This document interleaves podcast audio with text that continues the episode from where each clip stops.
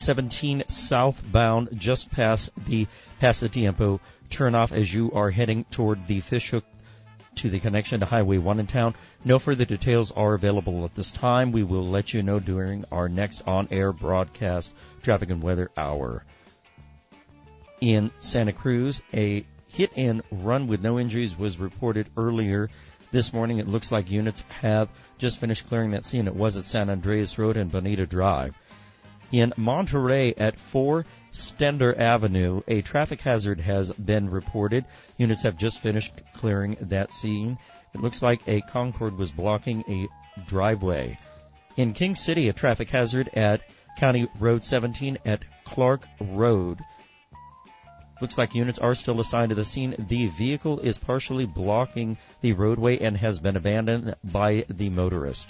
Your northern Monterey Bay Central Coast weather forecast for today, continuing with highs in the 70s by the early afternoon and sunshine breaking through. South winds are currently at 5 to 10 miles per hour. This is KSCO AM 1080 Santa Cruz, KOMY AM 1340, La Selva Beach, Watsonville. Stay tuned for the Saturday special with your host, Scott Gold, next. Saturday special is brought to you by Los Animas Concrete and the California Grill in Freedom. And now here is Scott Gold. Test, test. Where you're you're good. Syllabus, syllabus. S- syllabus. Yes. Good morning, Scott Gold here, in sitting in for Michael Zwerling, and I'm sitting with Kay Zwerling right now. Kay, good morning. Good morning to you. How are Scott. you doing this morning? Wonderful. I noticed you didn't have your chauffeur today. N- not the same one. Not the sow. There you go.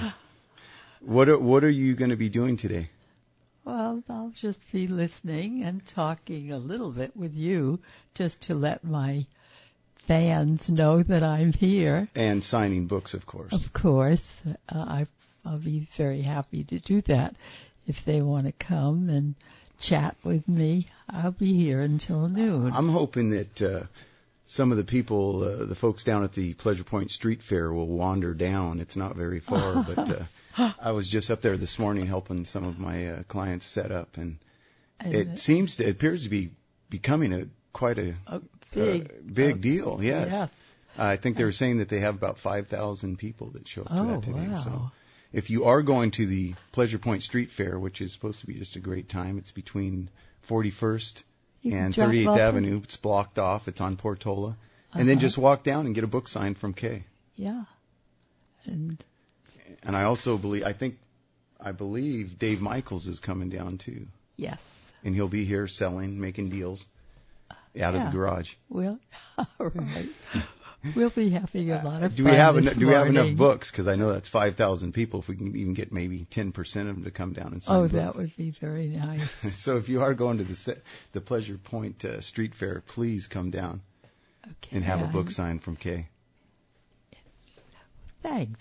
You're welcome. Yes, and uh, hopefully you can. Uh, you've been a sort of an entrepreneur yourself.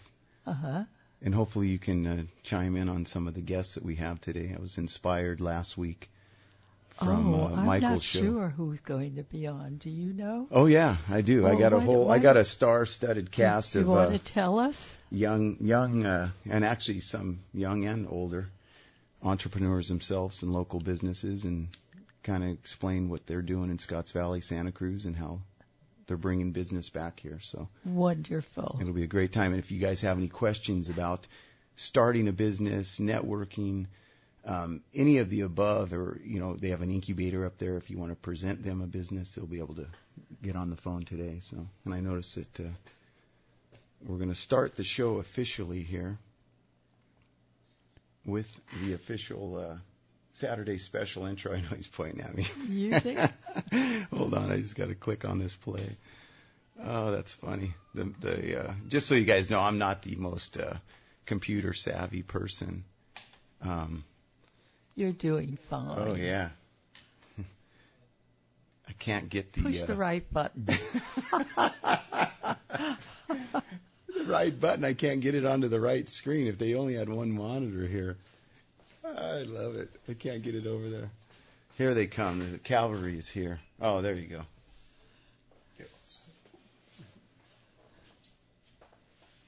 Did you push it, or you want Yeah, me to push no, it? no, yeah. Oh. You're all set. What's that? You're all set. Oh, there you go. Thank you very much. I appreciate that. Here we go. Let's start the show off right. Good morning. A brighter day is here. Good morning. May we bring you cheer. We've got time, we've got tunes, we've got time, tunes, and temperature. Get up and go. It's today you know on KSCO Radio.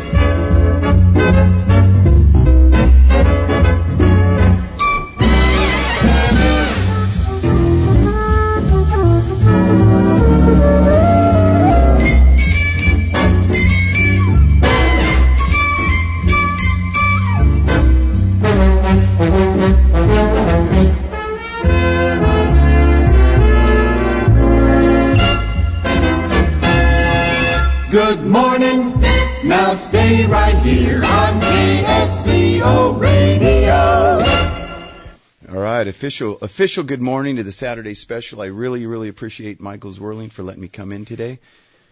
I was inspired, like I said earlier, I was inspired by last week's show with Rich Novak. Uh, he is, I consider him a mentor myself. He's given me a lot of tough love over the years with my uh, endeavors. Nothing quite as big as what he's been doing and for as long as he's been doing. But the funny thing about, uh, excuse me, entrepreneurship and I don't think a lot of people ask about the tough times or the times that uh, the times that you got to get through to make a business happen. And I I know for a fact one of our guests today is Andy Van Valer, and I know he's going to uh, he's going to have some stories for us about that. along with, hold, hold on a second.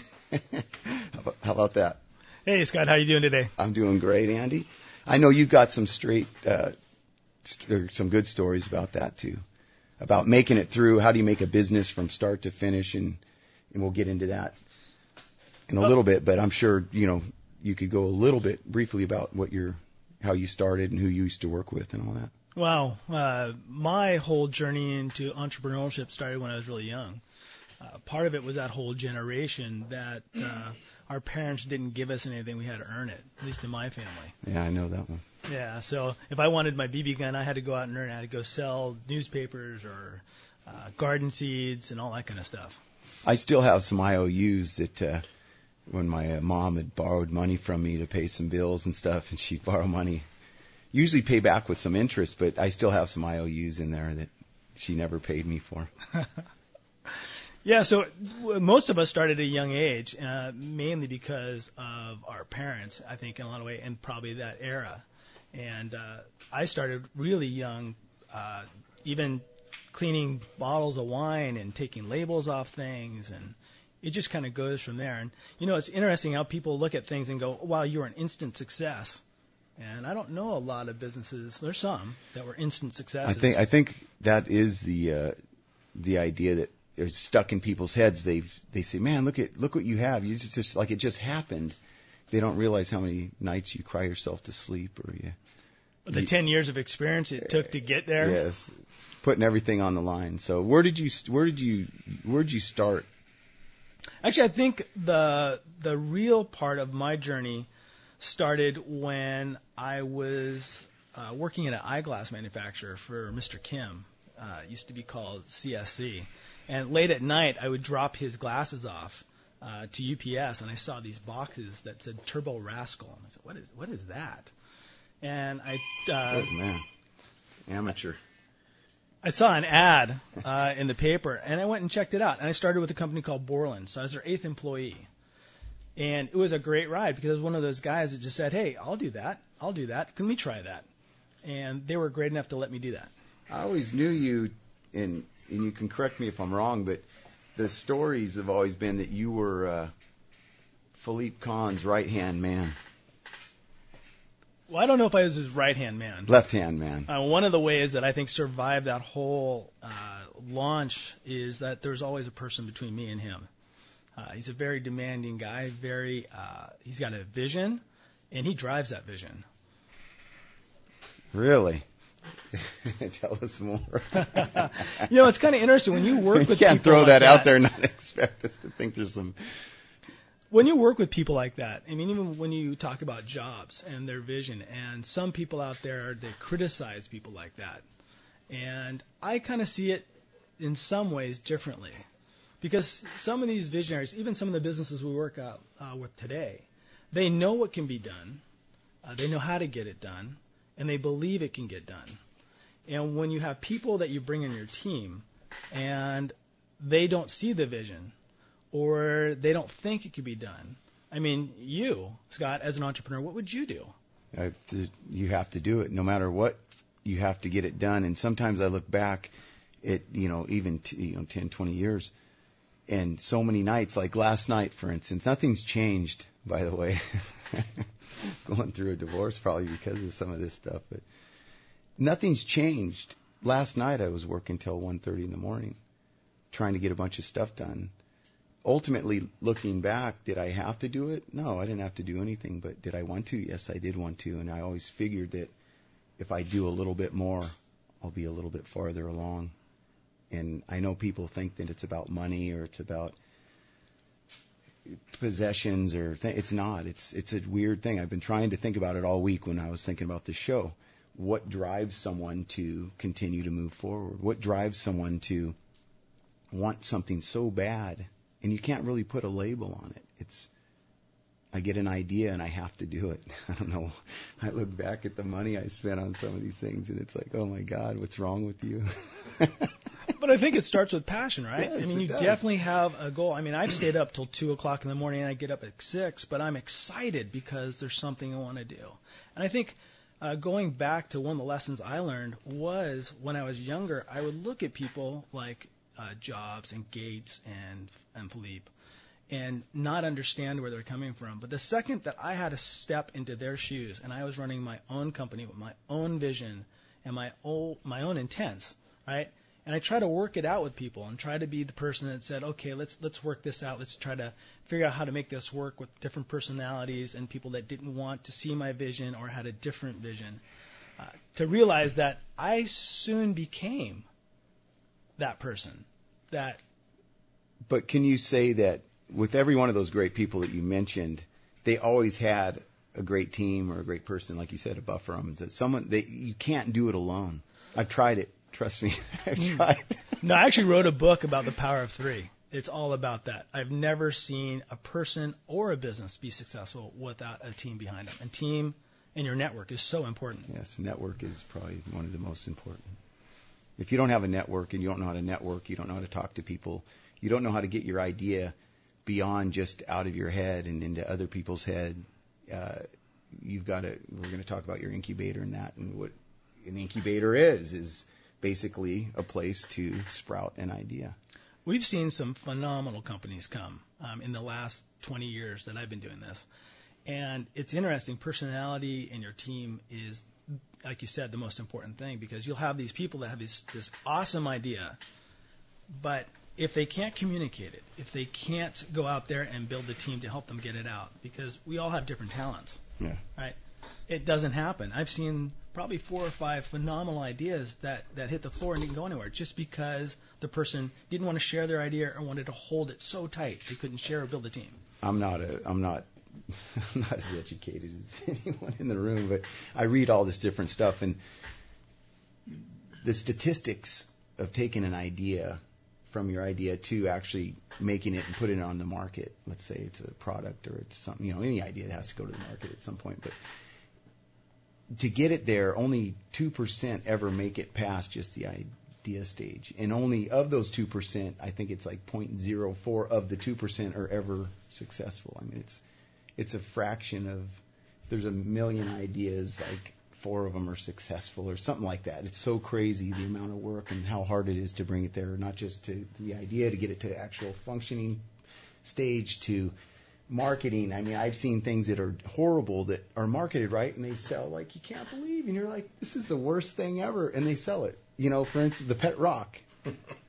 I know. It's a great. It's, it's. I know we all use that one. You know, the pet rock. But when I was a kid, you'd kill for a pet rock. You know, you'd rob a kid for one. I don't know what. And then you'd get one, it's got some straw and some hay in there, and it's in a box, and it's a rock, and it was the worst thing ever. Once you had it, Oh, remember the little seahorse thing? You put the water in with the little, and you got your seahorses, yes. and we all bought those, Oh, yeah. and we all watched them grow. So you can market anything.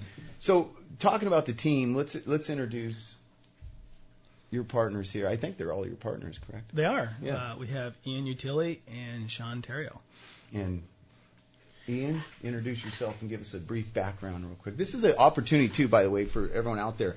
This is a great opportunity to uh, call in, and we're going to have it opened up here at some point to start voicing some of your ideas or start getting an idea or learning how to network. And that's probably the first phase of networking is calling in and getting some information from these guys because go ahead. I'm sorry, Go ahead and tell me what you do. Yeah, good morning. So my name's Ian, and I'm a local here in Santa Cruz. So I've been an entrepreneur for about 15 years.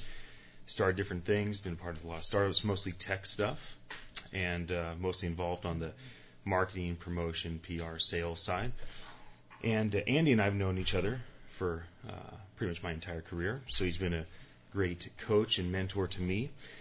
And over the years, as he's kind of guided me along uh, the hurdles and the victories that I've been able to experience, uh, we eventually talked about, hey, what if we did this for other people? What if we created an incubator, an accelerator? Well, to, back up a second. Yeah. What you, you have some you have successes in Sure. startups, and start with that. What is you know the companies you started with? You Sure, yeah. I mean, the 'cause you're passing uh, you're passing some of that by. You got to wadeer you a little bit. here. Yeah, I mean, well, I've had a lot of fun uh, failures. I started an art company.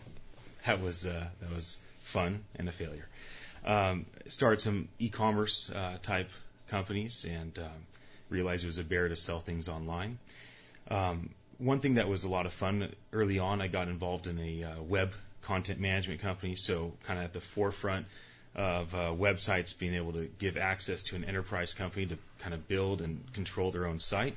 That's called Grazeman. That was a pretty large company in Santa Cruz. So I was there early on. We grew to about 65 employees.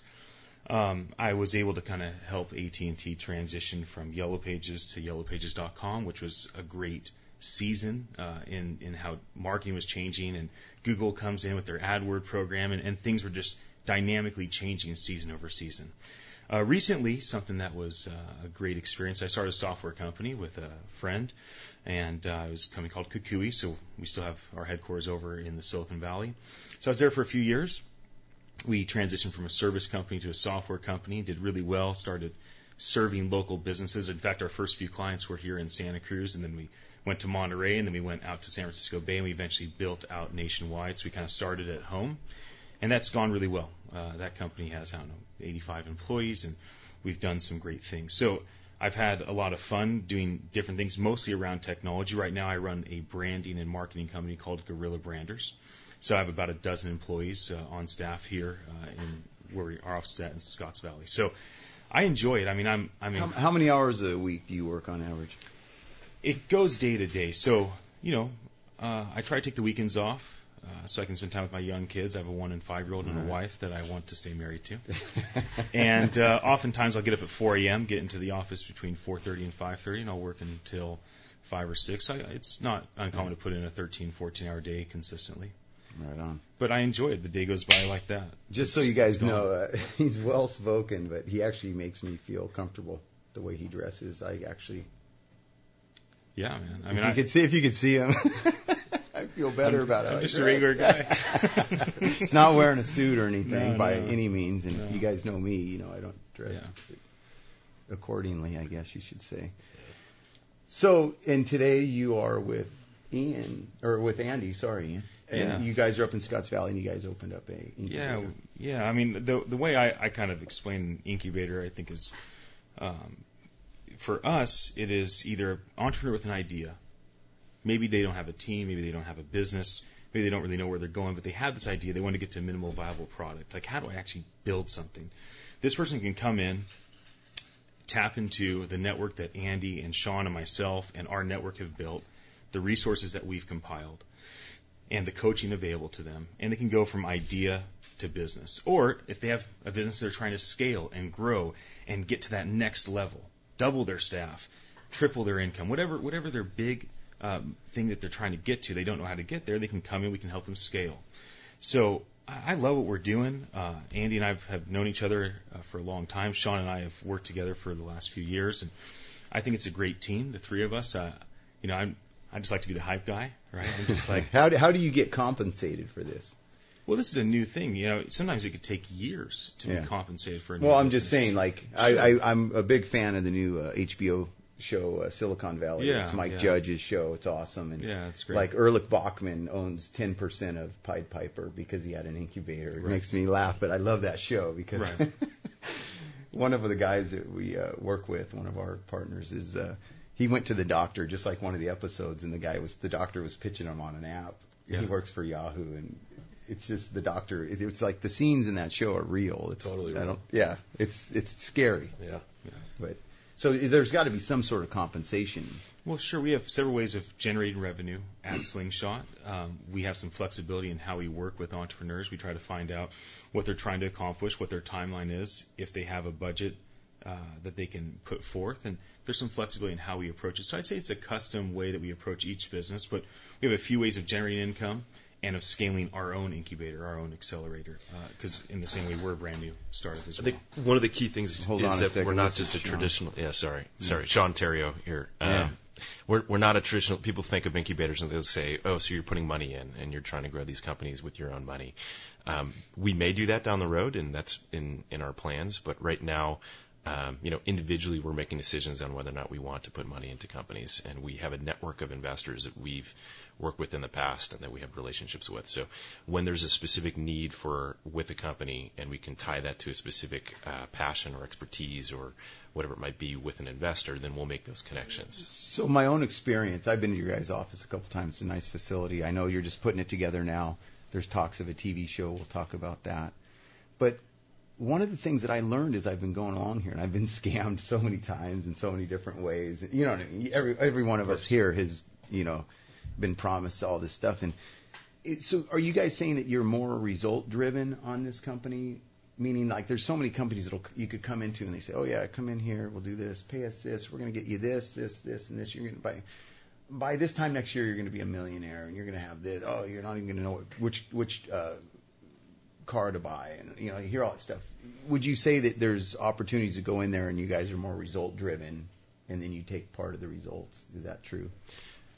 It depends. Again, it depends on the business, right? So if Andy's going to be directly involved and he's going to serve more of uh, as an advisor to the company, um, and he's going to be spending you know more than just an hour or two a week with a client, then there's going to be a conversation about hey, how do we integrate this as as more than just a you know a fee fee based return, right? And with a lot of these early growth companies, they don't have the money to begin with anyway, right? Yes. So to tap our networks, right, which as you know the value of a network, that's where the true value comes in. And so whether you're a food services business, a software business, um, whether you have a small business locally in Santa Cruz or Scotts Valley or wherever, and you're just trying to grow it, each has a unique flavor, unique, unique taste to it. So we're not making any promises to anybody.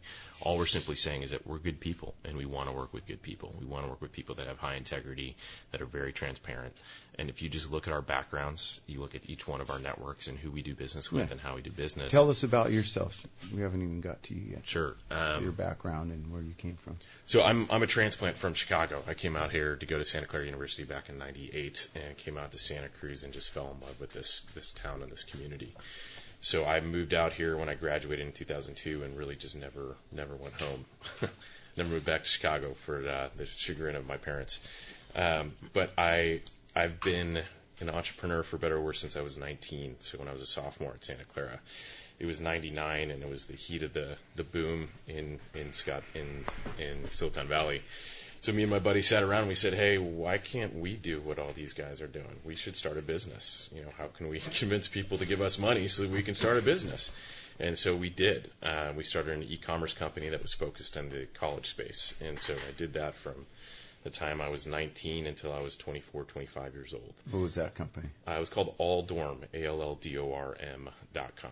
Um, doesn't exist anymore, and it's a long story that we can talk about maybe. Was it a some other time. failure or a success? Uh, it was a success in a lot of ways. It was it was hands down the best learning experience I could have ever had in my life. and, Um, and successful entrepreneurs, and, and if you guys want to read, I don't know if you ever read that book, Failing Forward. yeah. Mm-hmm. What's it say? You, can find and you have to find positives in everything and learn from the bad things, but you don't. You know, not not one of you is denied having failures. Right. You know, It's part of the I've process. had horrible failures. Yeah.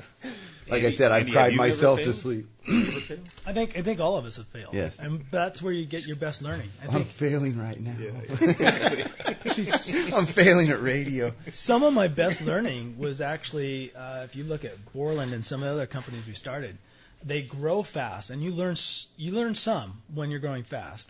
But I learned the most when it was failing. It's hard to go through, but that's where I get a lot of my knowledge and wisdom from that help people. some of the biggest companies I've watched, and I think it was because Novak told me this years ago. He said, "Watch any business; it's a wave. It goes up and down." He says the businesses that are the most successful and the longest lasting realize the wave going down, adjust to it, go down, and then ride it back up. And come they- back stronger. Yes, and they continue to do that, and they go like that wave's going up. And for a long time, I know he's told me a lot of good stuff, but I didn't really pay attention. You know, I, mean? I didn't. Yeah, he's, he's he gives a lot of tough love and different. You know, there's a couple guys I know like that, but they've done it from experience. You know, I know every one of you guys has that person where you always go to them and say, "Oh man, this is going on. I don't even know what to do." And the other thing is, there's always three, at least three answers to every problem. You have to be able to sit there and look at the three and decide which one is best for that situation. So go ahead. I'm sorry, Yeah. Sean. So no worries. Uh, so for better or worse, I became an entrepreneur at a very young age and just kept riding that and kept working with startups. And What'd you do after the uh, dorm commerce? I, I can literally talk for hours about all the different things. I Well. I mean, But- you can just So I've, I've had uh, denim. I had a denim line. Actually, if you've heard of Happy Santa Cruz, I had a company in town called Happy Santa Cruz where we had clothing line and we had stickers and we had a website where people were posting why Santa Cruz makes them happy. Um, I was on the board of uh, Santa Cruz Next, which is the local uh, well, alternative chamber of commerce in town that ran for about a decade. That uh, Ryan Coonerty and Caleb Baskin and a handful of other folks started. Um, Santa Cruz Geeks back in 2007, 2008. I was one of the original people that got that up and running and started back in the day. I was one of the very first people over at NextSpace and helped get that up and running and started. Um, professionally, I've been working in high tech and IT, so I've been a mentor and investor in a lot of different software companies and technology companies based over in Silicon Valley. Um, I got the Center for Innovation and Entrepreneurship up and running at Santa Clara University. Um, you know, there's just a lot of different things that I've done, both here from a professional standpoint and an economic development standpoint, throwing events up at UCSC, um, downtown Santa Cruz, whatever it might be. So, for me, I, I, I I'm very blessed to be married to a woman who has a lot of patience um, and has taught me that just because I have an idea and I can't execute on it doesn't mean that I should all the time. And so she she's helped me choose my battles um, and helped me realize that the the power of my focus is like a laser beam, right? And if you can focus on one thing or just a handful of things, you can be so much more effective than focusing on like 10 things at, at a time, right? So Yeah. the biggest learning that, that has occurred for me over the last 15 years of, of me being an entrepreneur is really targeting and focusing my energy on one or two things versus like five or six things. Not because I can't be successful at all five or six of those things at once. Can't be as successful. you just can't be as successful. I've been doing that myself, and I think Andy and I talked about that where I've I've got all these great ideas and I have all these things I want to do, and as I get older, I'm just like slow down, just do this, get this in order, and then you can go from that. If you can do this, and you you got to set up goals for yourself, and once you hit those goals, you got to be able to say, all right, I'm rewarded now, I get to do this, or you know, if I had my way, I'd sit around all day and build race cars and hot rods, and I would have fun, you know, just doing stuff I like to do. yeah. I I'd think like to that's get paid important, For it. is I'd like to having get paid fun. for that, actually. So Scott, I think that's We're- important to have fun. And Oh, I what think it's doing. the most passion. yeah. It is. I mean, it, that's what overcomes when you're going down. A company's not doing well, or you have challenges. Uh, being able, the only thing that's going to help you overcome that is loving what you do. If you don't love what you do, it becomes real difficult. We're getting ready. We got to take a, a news and traffic break here. Nope, not yet, huh? Half hour. All right, we're going to continue on. Right. I'm sorry, I thought every 30 minutes or every 20 minutes was a break. Like I said, I I'll be the first to admit I'm not the greatest radio man. So you went from that. You went, now you're. How did you end up with Ian and Andy? How did you Sure. end up here in So- Scotts Valley? You guys got a beauty. If you guys could see, or I'm sure you can go up and visit the facility up there. Yeah, we're at 5500 Butler Lane, right behind the Scotts Valley Market. So we'd, we'd love for anyone to. Are you involved with guerrilla marketers? Uh, so Ian, that's Ian's business is Gorilla Branders. I have two Gorilla businesses. branders. I'm sorry. No worries. The reason why is because he's not doing a good branding job of the uh, slingshot right now. He didn't throw out the e- the web address, the address. We will. We will. We've got we've got an hour and a half, so we figured. we'd No, you got to do it over time. and over. All right. Come on. All It's Slingshot, Slingshot SV. If you go to slingshotsv.com, um, our site is up. It's active. We're going to be adding some more content to it. Um, and as Ian said, you know, we're really trying to work with two different types of businesses: those who have an idea and they want to grow that idea and figure out, hey, is this viable? Uh, we want to get them from, hey, I have an idea to, yes, this is viable, or hey, let's try something else as quickly as possible. Or, hey, I have an established business and I have a proven business and I want to scale this thing to the next level and I don't know how to do that, right? So really the value that, that Andy, Ian, and I bring to the table is that we have networks of resources at the end of the day, right? Yeah. That can cover you no matter where you are in that process, whether you're an enterprise business that's growing and scaling, whether you're, you know, just taking things from, hey, I, I've proven my business and I want to take it to that next level, or you're, hey, I have an idea, right? So whether it's uh, design, uh, web development, legal, bookkeeping, uh, accounting, uh, you name it, we have those networks of, of individuals, consultants, firms, uh, whatever it might be, that we can bring to the table to help companies get where they need to be faster at the end of the day. So I think what we are really good at is there's other places that will help someone start a business. I mean, there's SCORE, there's SBDC, and they're fantastic um, organizations. But we get people to move faster. I mean, one of the things we all know is we got to get them into momentum, and you got to enjoy what you do. So we do have set fees for an incubator versus an accelerator, right? And they get so many uh, coaching hours. Uh, and we have a bunch of tools that actually get them into movement. I mean, we're not going to have them fill out a 40-page business plan. I mean, it does no one any good. Uh, they can spend a lot of money, and most of these entrepreneurs only. I have, think if they could do that and really understand that part of the business, they would be in a different position too. Because I've done a couple business plans and I pull the you know the networking thing to help me do that because it's just brutal. That's a whole nother skill set that's completely different. It and you guys do offer we do. obviously that in Uh, house. One of the things that, that we're realizing is technology is changing everything. The money it cost just 10 years ago to do something is a third of the price, either in engineering, technology, all kinds of things. So things can move a lot faster. I, I see that across the board with artwork to uh, designing a web. And, you know, just like anything, you get burned on different things. But it's so competitive now because they the internet has opened up such a floodgate of talent that it's just everyone's competing in it. You know, in a and it's a capitalistic form. So. It what's is. That, what happens? Yeah. You want the job? I was going to do it for ten. This guy's going to do it for eight. Yeah. But think that from a from a business standpoint, if you have an idea, you can turn that idea into a product really quickly, and you can be profitable very quickly. Yes, which is the number one. Go ahead. part part of the value that we've seen the people that come through our our space is they sit down and talk with us and they're like, "Holy smokes, I can do this." You, so you're telling me I can actually do this, and you're telling me this I can do this for how much money, and you're telling me I can get this done within the next two weeks? Like I thought this was going to take way more money and take so much more time. And so really a lot of what we do is we're, we're, you know, sociologists and we're psychologists with these guys and, and women simply saying, Hey, you can do this, you know, giving them the, the passion and encouraging them and walking them through step by step how to get through there. Well, what's the worst decision? I and I see this in all these businesses. I, Uh, just like you guys, there's a lot of people coming. Hey, what, I got to say, what about this and that? The worst decision that I see is indecision. Yeah. No one, they can never make a decision. They're so afraid that if they move this there, then they, they, I can't do that. If I move it back, I, I can't do that. So that nothing happens, and that's what I see in most businesses. Nothing's happening. Paralysis through analysis. Yeah. Uh, we get them moving. That's Yeah. what things we're talking about is momentum. Is we actually help them overcome most of that stuff and move them right along. Because what some people people just don't know what they don't know, right?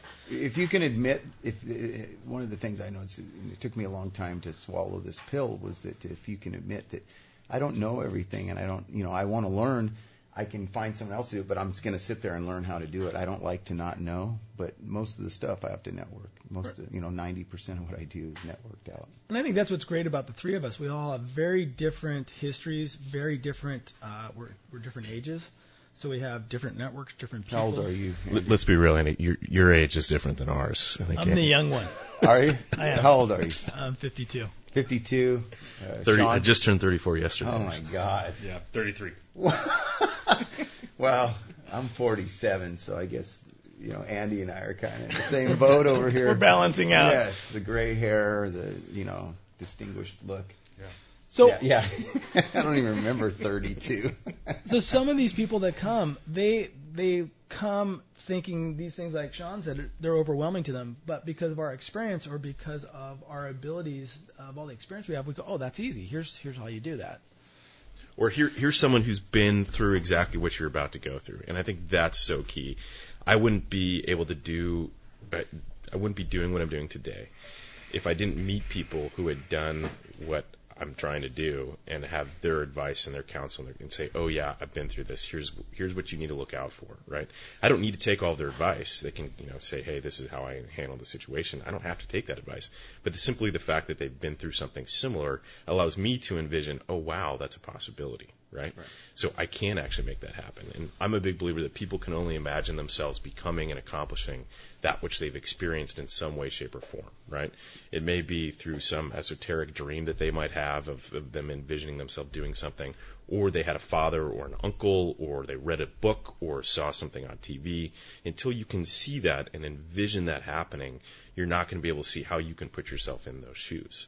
So our goal and our role with these people is simply saying, hey, it's a possibility. We want to introduce you to those people who can help you realize that possibility and understand how that that can be a real, uh, an actuality for your whatever it is you're trying to manifest. And what kind of businesses have come through there so far? You guys.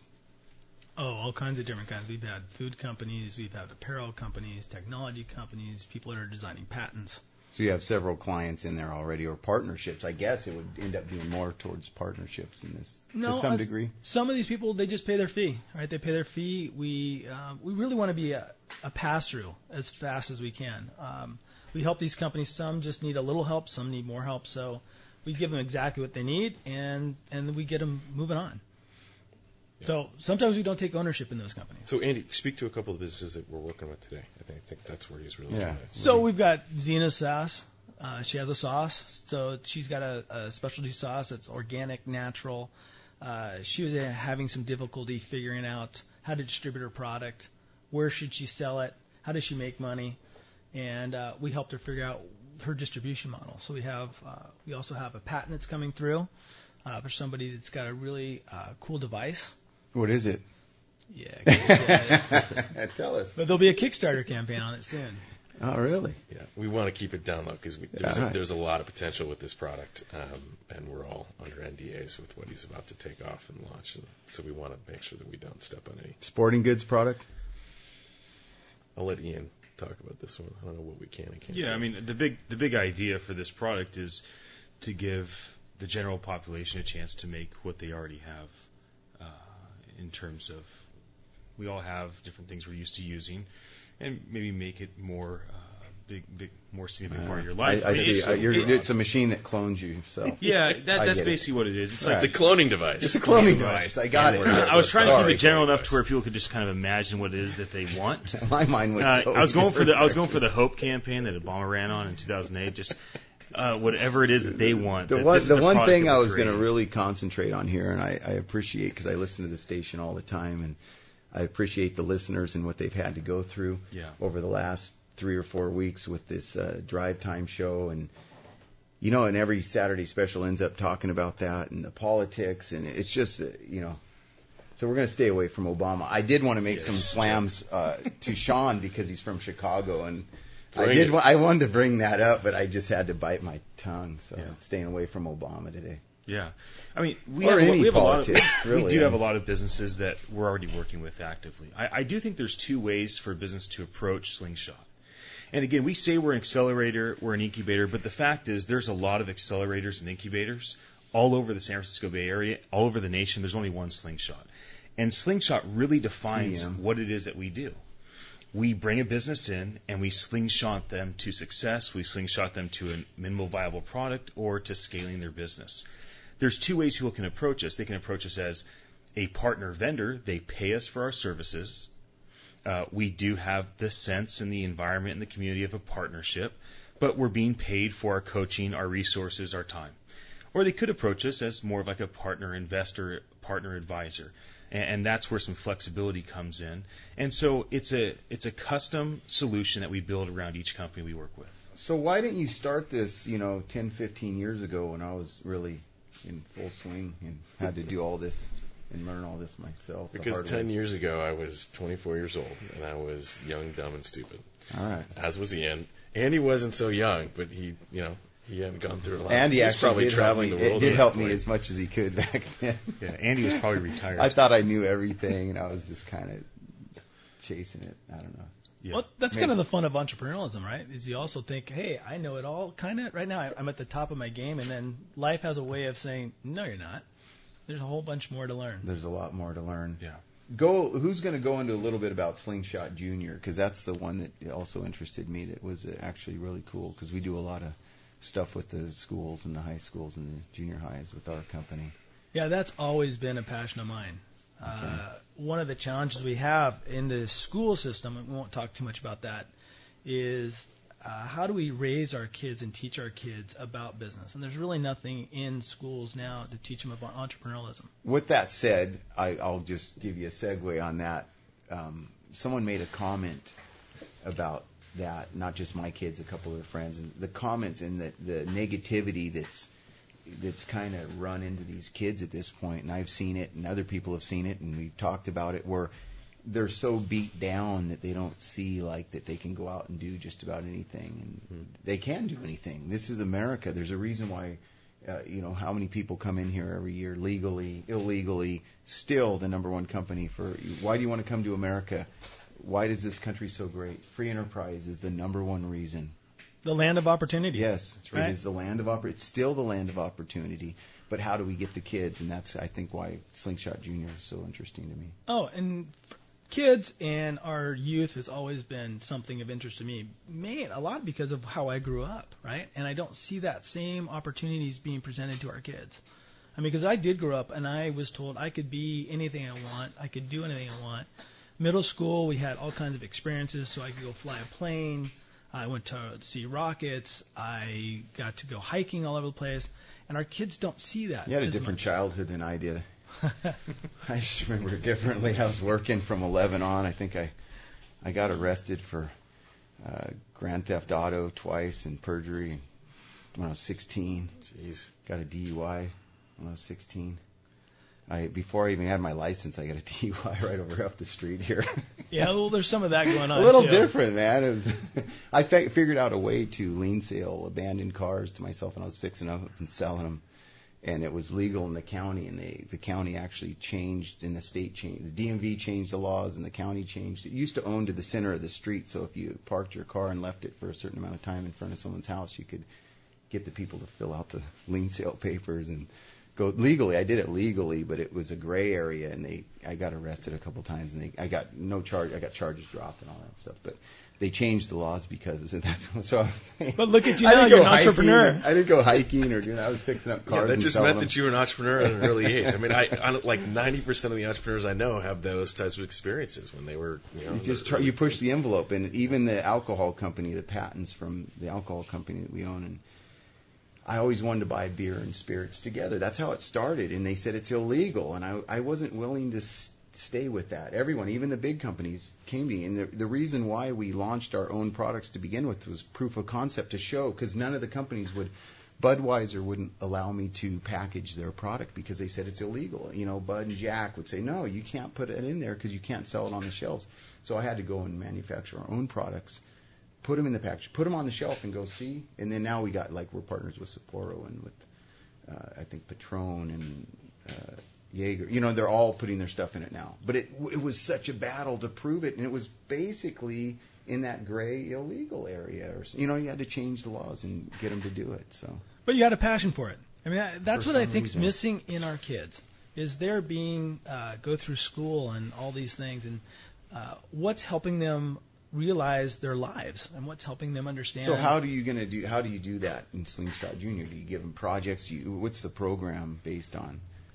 we have some amazing kids in this county that already have ideas. So we're trying to figure out exactly how that's going to work uh, because we already have a number of kids that want to come through with these ideas.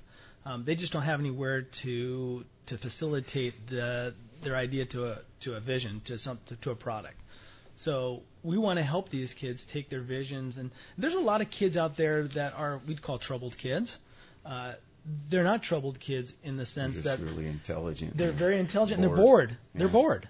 So we want to give a place for these kids to do good things. I think the pillars of uh, Slingshot Junior is really about integrity, honesty, and ethics. We want to start start right there, right, and teach these kids that that's important. And there's there's not much education in that. And let's take your idea, let's help you build a, a company out of it, right, and let's get you profitable. Let's show you how to do good things with the money.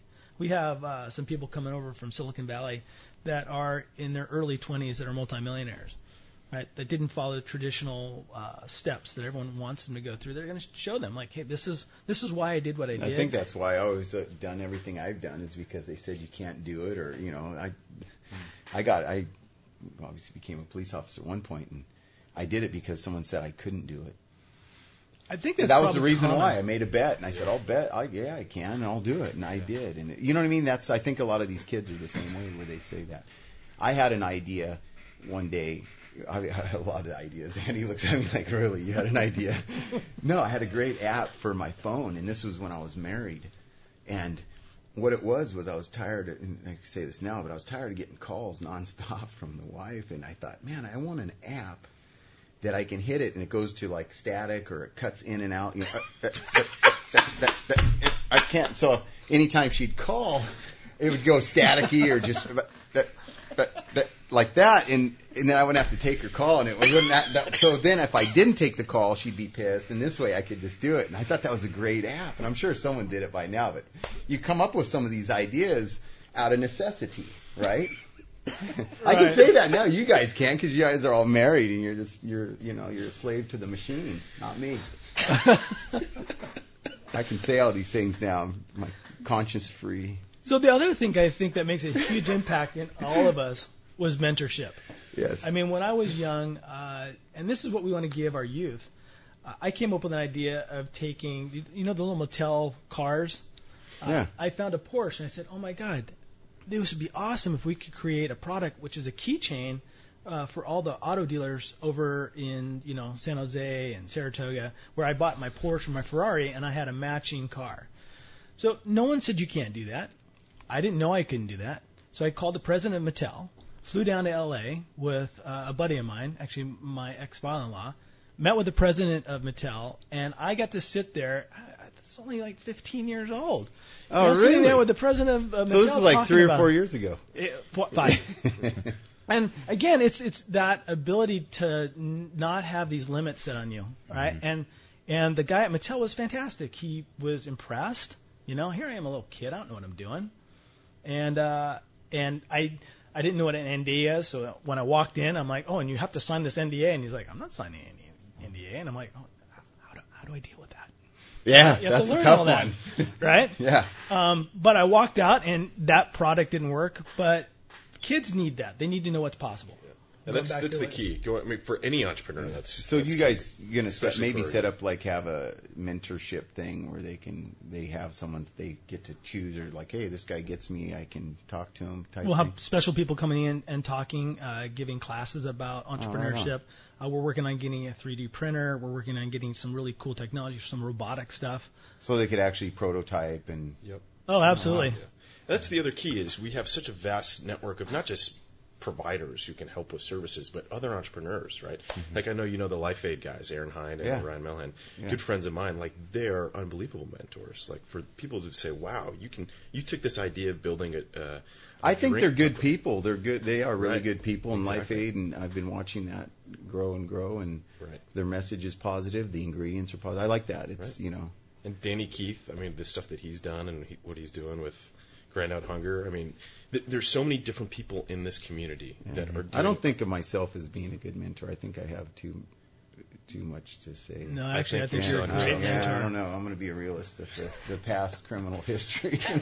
especially to kids in a lot of ways. Because I mean, I think some of us don't have probably have a similar background. We just haven't talked openly about Yeah. some of it. Well, you're the type of guy, Scott, that I would have been looking for 15 years ago. So you can find guys like Sean and I when we're late teens, early 20s. Guys, we're rough around the edges. We're kind of anarchists. We're going to do whatever we want. It's hard for people to sometimes work with us because we are driven and you know redlined, and we're looking for other guys like you at, at that time where you could be a guiding voice. Remember Charles Barkley used to say, "I'm not a mentor, man. I'm not not a role model." You know, but he still is today, just like he was then. He just isn't on the field anymore. Now he's you know, uh, you know, at ESPN or doing different things. And so, men like yourself that have had success, that have a voice when you speak, people listen. You do have influence over people, and there's certain types of guys that are looking for men like you that can speak into their life, speak into their businesses. So I hope that you don't uh, say uh, don't say men like it's maybe mentors. Just it sounds weird. Yeah, yeah. Like a Craigslist ad in a personal. men like you. Yeah. We- We're looking for men, Men like, you. you.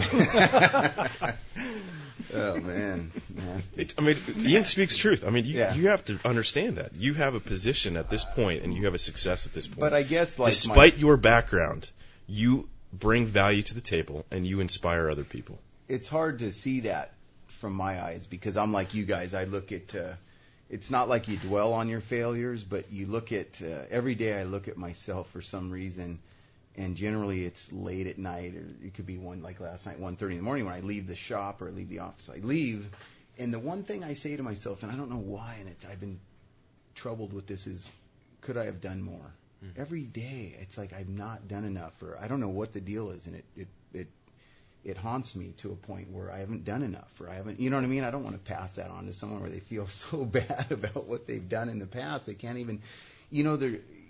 I don't know. You've known a lot of people. You know a lot of people that are successful. Is there a problem with overachieving? Is there a problem with never celebrating any victories? Is there a problem with you know where you can't really celebrate because you never are quite where you think you should be? I definitely I'm plagued by that, right? So I've I've been in sales almost my whole life, and I'm an entrepreneur, so we're always selling, right? And the second that big deal closes, I'm stoked, and people in my office will hear it, and I'll be yelling and screaming. And like five minutes later, someone will come into the room and they want to celebrate with me, and I'm like, no, I'm past that. Like I moved on from that success. I'm now like, what's the next deal? Let's get this next deal done, right? Um, that's you know that's I think a plague. And does that happen? I don't know. I've been because I've been thinking about this for a while. But is it glazed over because of you're so thick-skinned from having failures and different things where you just you're so afraid of a success or being cocky or you know and I, and I think I'm the opposite. I'm not cocky. I don't go around and Annie knows oh I have this and I've got look at my my Enzo Ferrari and my this. I'm the opposite. If anything, I'm deathly afraid of failing. So I always work extra hard and never, you know. Well, that's what's got you to where you are today, man. At some point, you have to stop and just be okay with who you are and what you're I don't know doing how to do now, that. right? Don't know if I. That's what I said. I don't think I'm a good mentor. Well, I think you need to spend some more time with us, maybe. Maybe you should move your office over with us, and we, you know. You love what you do. Yeah, I, I do. mean, I I, love getting do. up every day. I get up with a smile. I wake up early. I, you know, I actually threw some exercise into my thing so I could. I figure every day I go to do cardio at the gym. I can. I got. Two, I tack on two or three days of my life because I'm watching my friends have heart attacks Mm-hmm. and dying, and you know, you're just like. I love it. I do. I love getting up every single day. I do. And I think that that's really what drives us. I mean, there's all those other things we talked about, but I cannot wait, especially what I'm doing now. I, I get up at 5:30 in the morning, and I am excited that I'm here and I'm living the life that I want to live, and I'm helping people, and we're driving businesses, we're building community in Santa Cruz. I mean, I love it. I mean, Yeah. right? And that's what gets us up. That's what keeps us up till 11 o'clock at night. Like, what else can I do? Am I doing my best? Because we all know, looking at our past, we could have done more.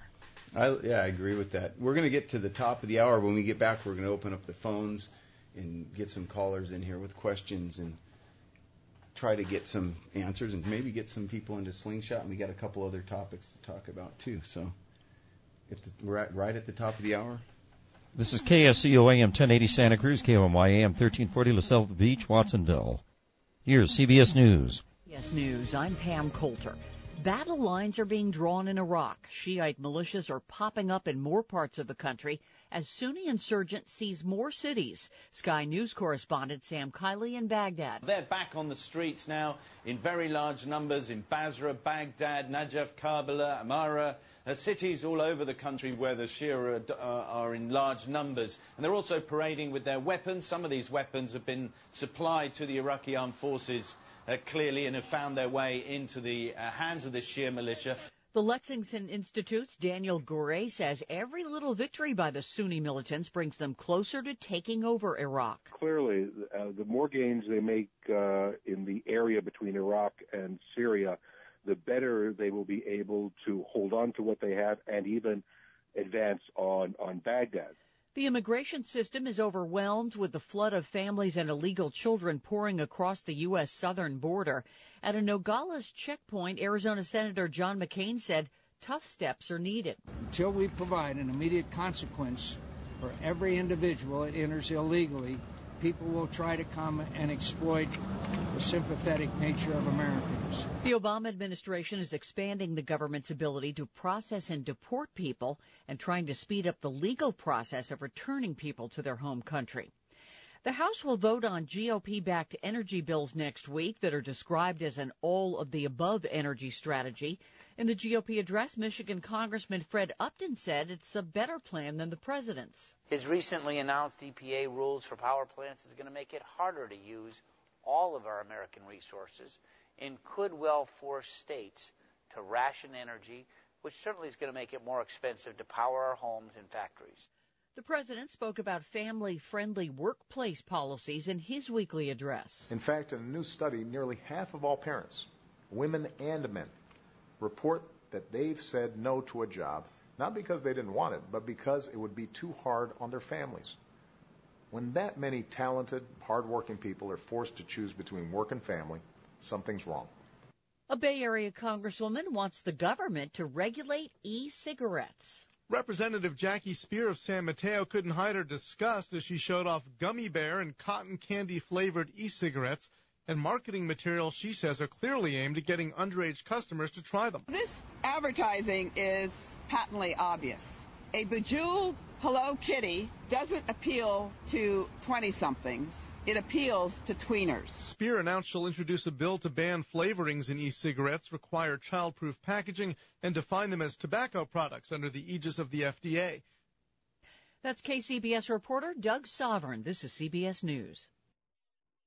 Buying a car can be a stressful experience. Well, TrueCar.com is changing car buying forever. Hey, it's Leah. TrueCar.com helps car buyers get rid of the fear they might overpay. Last month, over 45,000 cars were sold by the TrueCar Certified Dealer Network, and TrueCar users save an average of $3,046 off MSRP. So when you're ready to buy a car, just follow three easy steps. First, go to TrueCar.com and find out what other people paid for the car you're looking for.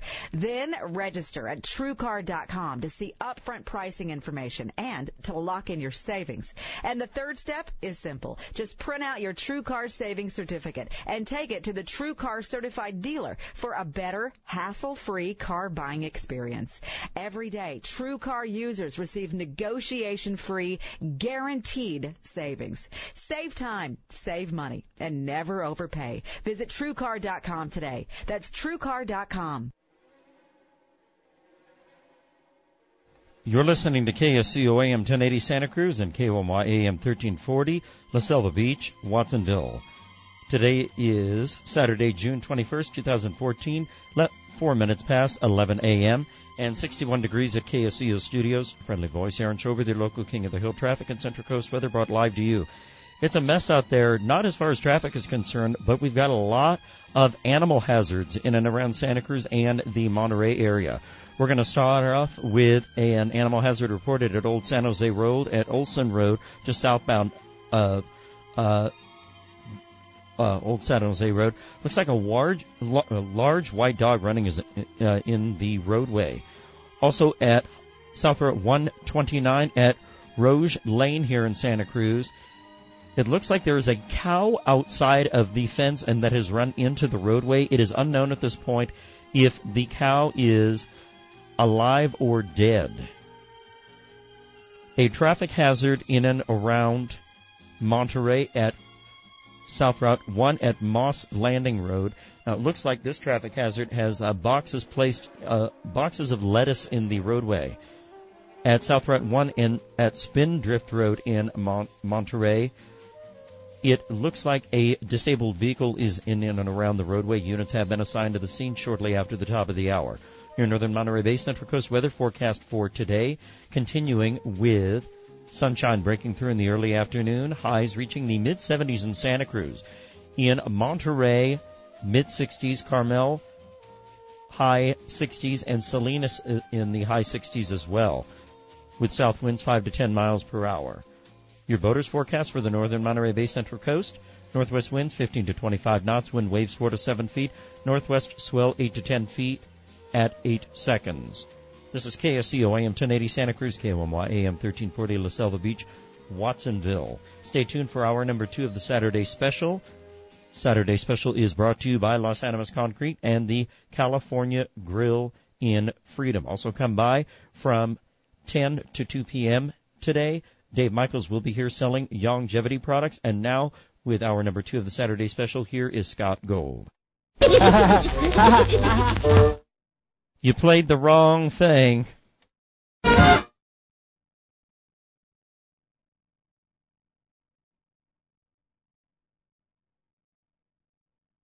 Stop, stop it. I suggest you stop it.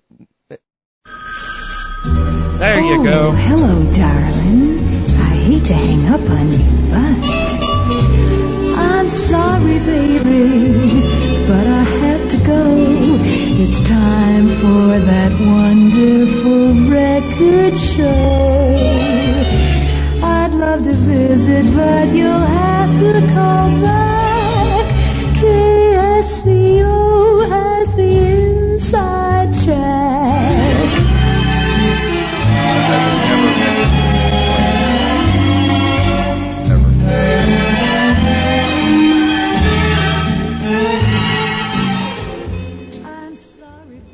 I've never missed playing that. I don't know what it is.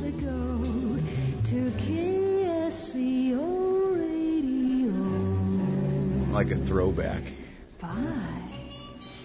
So let's go over a couple things here, and uh, we're back. Remember the we've got the Pleasure Point Street Fair going on today, which is actually the second annual street fair, Pleasure Point Street Fair. Apparently, we have some sort of background. Go ahead. I have no idea. How's that? There we go. It's gone. I know that's me. I figured it out. Uh, sound engineer too. Um, you got the Pleasure Point Street Fair. You guys familiar with that? I just found out about it yesterday. Awesome. Yeah, it sounds awesome. Second I annual. love it. They've got the street blocked off between 38th and 41st on Portola. There's a skate competition. It's uh, I was up there this morning. and There's just uh, handfuls and handfuls of vendors, food, shaved ice. It's it's a it's a great program. And if you guys are going up to the street fair, come down and get a book signed by Kay Zwerling. She's here today, and uh, Dave Michaels is in the garage selling product and giving deals. I guess uh, what I've heard that the nicer you are to him, the better he treats you. Oh, that sounds good. Yeah, isn't it? Yeah. There's like the uh, there's a a new restaurant that just opened up downtown. Do you guys hear about that? The pizza? No, it's called Karma. No. Yeah, they don't have menus. You get what you deserve. and that's how Dave is. It, you know, he's he's doing the same kind of program. we are opening up the phone lines. Um, this is, and I'm telling you guys, this is a great opportunity to call in and pick these guys' brains for free. They're not gonna they're not gonna charge you today, but they probably want some sort of uh, kickback later on, right? Anything like 10%, like Erlich Bachman? I mean, come on. No. No, we're we're a different breed of folks. We really we're here to serve people at the end of the day, and a lot of people think we're insane because of it, and they're like, "Oh, you're leaving so much money on the table." But what we really are here to do is to help people and serve people. And when there's a fit, and when there's a true, genuine fit, and we're adding value, and and there's a reciprocity going on, then you know we'll come to mutual terms. We're not here to screw people. I like the fact that one of the things you guys talked about earlier, and it, and it, it applies to me directly because I have a business. It's a plug it shirt crafter, and it was being managed by someone else. And I came back, and I was traveling a lot and doing all. I came back, and I noticed that the business um, wasn't run right, and it was losing money. And how do you turn that around? Not you know yeah, and even me, I had to learn like because we got rid of someone. I had to learn QuickBooks overnight. I had to learn all the ordering processes. I learned all of it. Uh, Matt and I, is another partner of mine, we had to learn it all overnight, and we were so afraid. But there was nowhere to turn. There was no, you know what I mean. We got to find a bookkeeper. We got to find this. We got to file this. I noticed that we had incurred some uh, penalties from the IRS and state, not for money that we ever owed, which is I think is the worst thing ever. It's one thing to owe money and pay interest on that and you know get penalized. But to because someone forgot to file a, a 1120s or a form, yeah. but not once, three or four times in a row. Like you would think the first time you got penalized, you'd say, "Man, I'm never doing that again." Yeah, put it in your calendar. Yes, reminder. I put it in my next year. Do yeah. not do this. Yes, because it costs a lot, and it's just a penalty for nothing. Mm-hmm. And going into that, I didn't know you guys had this thing, or what should I do? This is what we used to make. This is what the opportunity is, and how do we manage this? How do we put together? And I and I know I talked to Andy about some of this stuff, processes, and how do I get? You know, it's really difficult. There's a, another friend of mine owns a body shop, and he said I could either work in the shop or I could work on my business. That's right. And the Very one, different. Yes, you spend more time working on your business, you're more profitable. You're not attached to it. You you step outside of it and you actually realize what's going on. When you're working in the business, you don't see any of that because all you're thinking about is deadlines and this and get this car out and do that. And, and I imagine you guys help with that. Yes, we do. You're just trading time for money when you're working in your business. When you're working on your business, that's when you actually you can create true wealth and actually you learn a lot. I think one of the things that I learned also, I think it's the truth between the three of us, is who you bring into your business is important. Sometimes one of the, issues I see uh, new business owners, small business owners, entrepreneurs do is they try to fit a, a square peg in a round hole. They they they don't take the time to find the right person. Rather than they see a person and they go, oh, I'm just gonna I, I need my bookkeeping done, so I'm just gonna stick him in there. I mean, we've already had discussions like that where no, wrong person. I know you need it, you know, and beyond that, you want them, but they're the wrong person. You got to be patient and find the right person. One of the other things along that line is having a brain trust that can actually talk mm-hmm. in a forum like this where we got this person, we should get rid of him. I can't. It's too much. We, you know, we can't afford to lose this. You know, we've been in these dilemmas. All of us have been in these, these dilemmas. But usually, it's someone on the outside that says you're losing because you won't get rid of. You know, you just got to do it. Just had this discussion with someone yesterday. It's heavy though. You're because when you're in it, you're like, no, it's you know, you're morally tied to this, and that's not cool. They got a family, they got this. You just start going nuts, and you're like, oh my god, what do I do? But you guys would all sit there and say, no, you, it's got to be done. We've been there. We've seen companies fold because they didn't make the right decision because of one person, but they don't realize that well, there's three other people that their lives depend on that business, and because you didn't get rid of that one, lay off those two people, the whole business folded. Well, how did that work for those other four people? Right? And in a lot of conversations we have, we try to turn those conversations around about uh, success and doing what's right because there's multiple ways to seeing things. In most cases, it's not fair to the other person. Usually, where those those those issues come up is we haven't conveyed to that person exactly what we need from them, and then they are not meeting those expectations.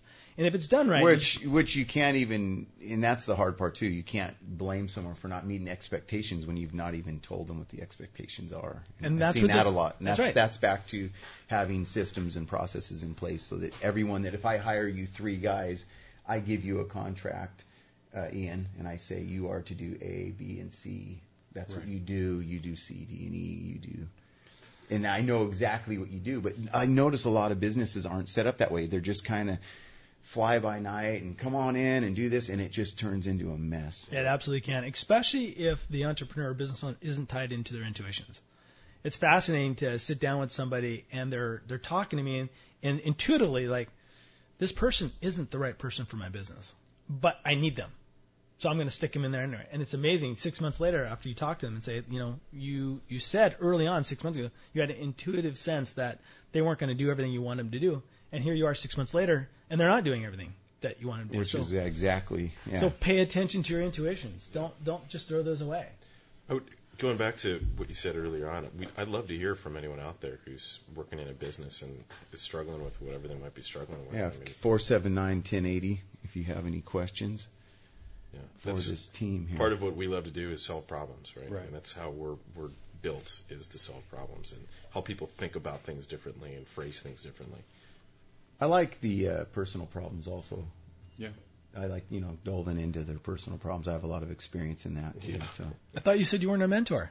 No, no, I'm not. But I like listening to people's personal problems. That's what I enjoyed when I was a police officer. You go, see, you know, you get to delve into people's stuff. I don't know why. Kind of like a gossip, I guess, too. I like gossiping about stuff. That's why I want to hear more about Philippe Kahn and what he was like to work for. Oh, Philippe, Philippe's a great guy. I've Um, heard all kinds of stories. It's just and that, like you, you know, a lot of great people with great minds. And I believe that uh, we wouldn't even have camera phones to some degree if it wasn't for him. Is that true? That's that's true. I mean, he's a, he's a very much a visionary person. Uh, the man does not sleep. He comes up with great ideas. Uh, not only does he come up with great ideas, he he implements them. And he he's got and he's one of those people that he knows what can be done. He knows how to do it and know it can be done. Uh, so he's a very driven individual, and everyone below him is very driven. I'm going to go out on a limb here.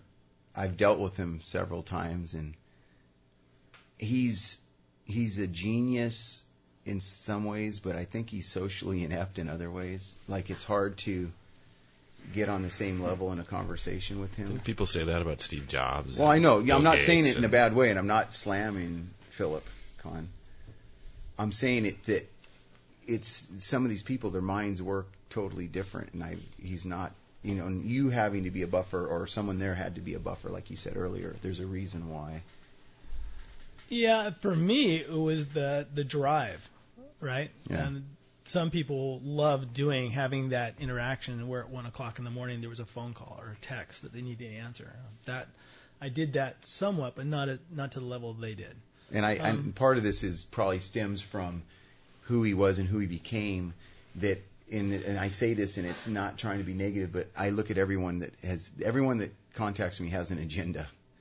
Everyone has an agenda. They call me, they come, they talk to me. There's something, and and the sooner I can get to the agenda, the sooner I can move on with my life. Like if you showed up and you said, "Hey, Scott," and you're small talk, and I say, "Hey, Andy, I'm super busy. What do you need?" What do you need? Oh, well, I need this, this, and this. All right, let's do it. I can do it or I can't. You know what I mean? There's there's a certain amount, and I think that might be where he was at at that point in time when I dealt with him, where he was so overwhelmed by being. Good outlook, and because that's exactly some people that are are uh, as talented and are successful like him. There's a lot of people that want to attach themselves or need something from that.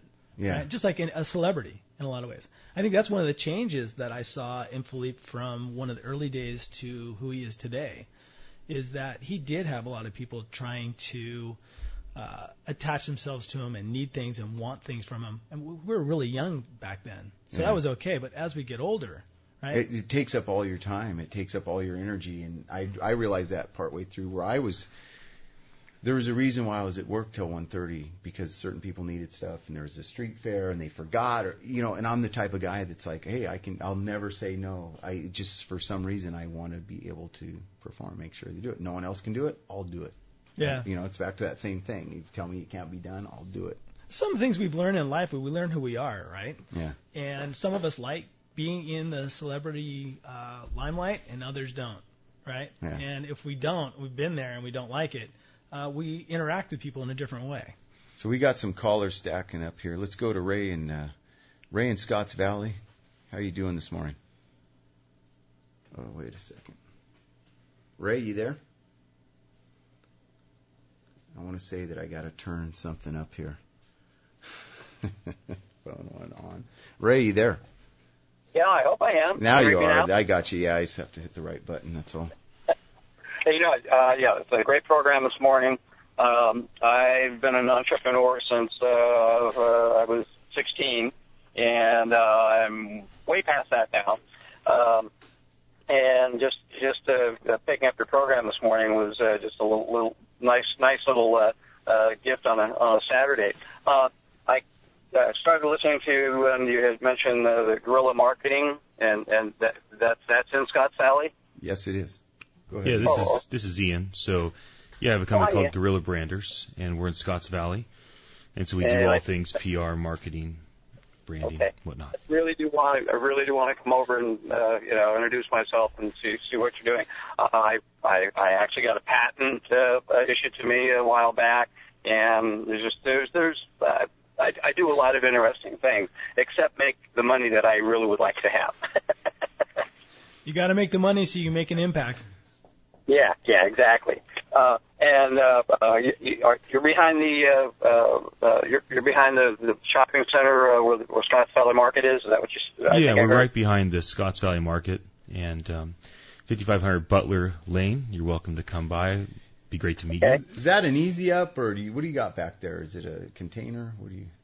You're just right behind the market. So it's a big building. Oh, there and you go. there's there's a variety of different companies that are in there. If you're if you're looking at the building, we're on the far right hand side. It's about As you- nine as you- thousand it's the first feet. driveway going to the first driveway, not the second driveway. Exactly. It's the big, the big uh, Red awning. awning, the big entrance. They got the main, the main part of the building Or- there. down by where the cabinet shop is, or I've, I've, I've known that guy for a long time. If if that's if we're Actually, on the other side. The other side, yeah.